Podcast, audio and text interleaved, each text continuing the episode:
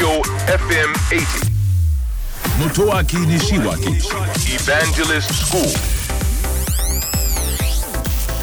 東京 FM エヴァンジェリストスクール9月8日放送分のポッドキャストをお届けをしましょう、えー迷惑メールの話題をお届けしました。多いですね。昔はあの迷惑メールと言いますと何でしょうね。あの詐欺であったりとかですね。まあいたずら、まあ、それ以外にもですね、まあ、アダルト系そして反社会勢力のようなねそういうキーワードや文言が並んでいるようなものとかね。でも今だいぶ手が凝ってきてですねメールを見た感じではあたかもこれは Amazon じゃんとかね。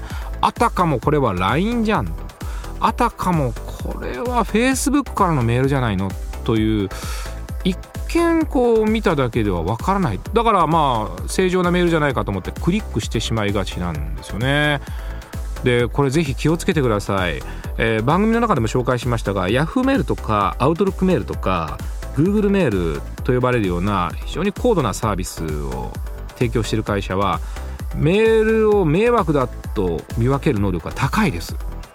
だから今私が申し上げたようなこれどうなんだろうな微妙なんだけどなというものもしっかり迷惑メールとして分類をしてくれますからあの生活が安全になります。迷惑メールを出す方はどんどんどんどんこう巧みにですねなってきていますから特にあの社会人になりたてとかねあるいは学生として進学をして1年生だとかねそうするとまあいっぱいメールが来るわけですね。で新しいものに触れるわけですね。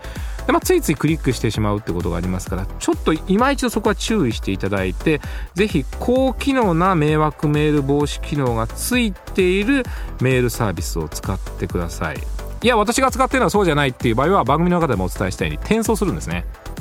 つまり携帯に来るメールを全部携帯で見るんじゃなくて一回そういった Yahoo メールとか Google メールとか Outlook メールに転送しておくんですね。で転送した先でメールを見るという癖をつけると迷惑メールは全部落ちているっていうかまあ振り分けられていますから大切なメールだけを見ることができる。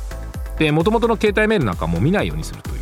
こういうサービスの使い方を工夫した方がいいんじゃないかなと思ってますね、まあ、世界中の迷惑メールホルダーの分類人工知能がどんどんどんどん優秀になってきていますけど、えー優秀になってきているそこにやっぱりメールをどんどん集約してもっともっと賢くしていってみんなで迷惑メールを防止するようなね働きをした方がいいんじゃないかなと思います。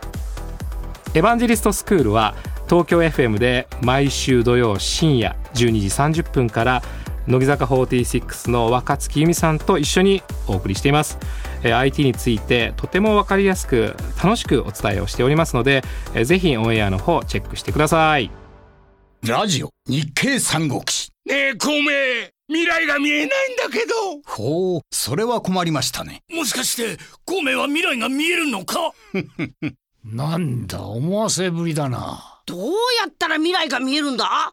教えてくれ嫌です。なあ、頼むよ。俺も知りたい。教えない。教えてくれよ絶対教えない。教えて。教えない。ねえ、お願い。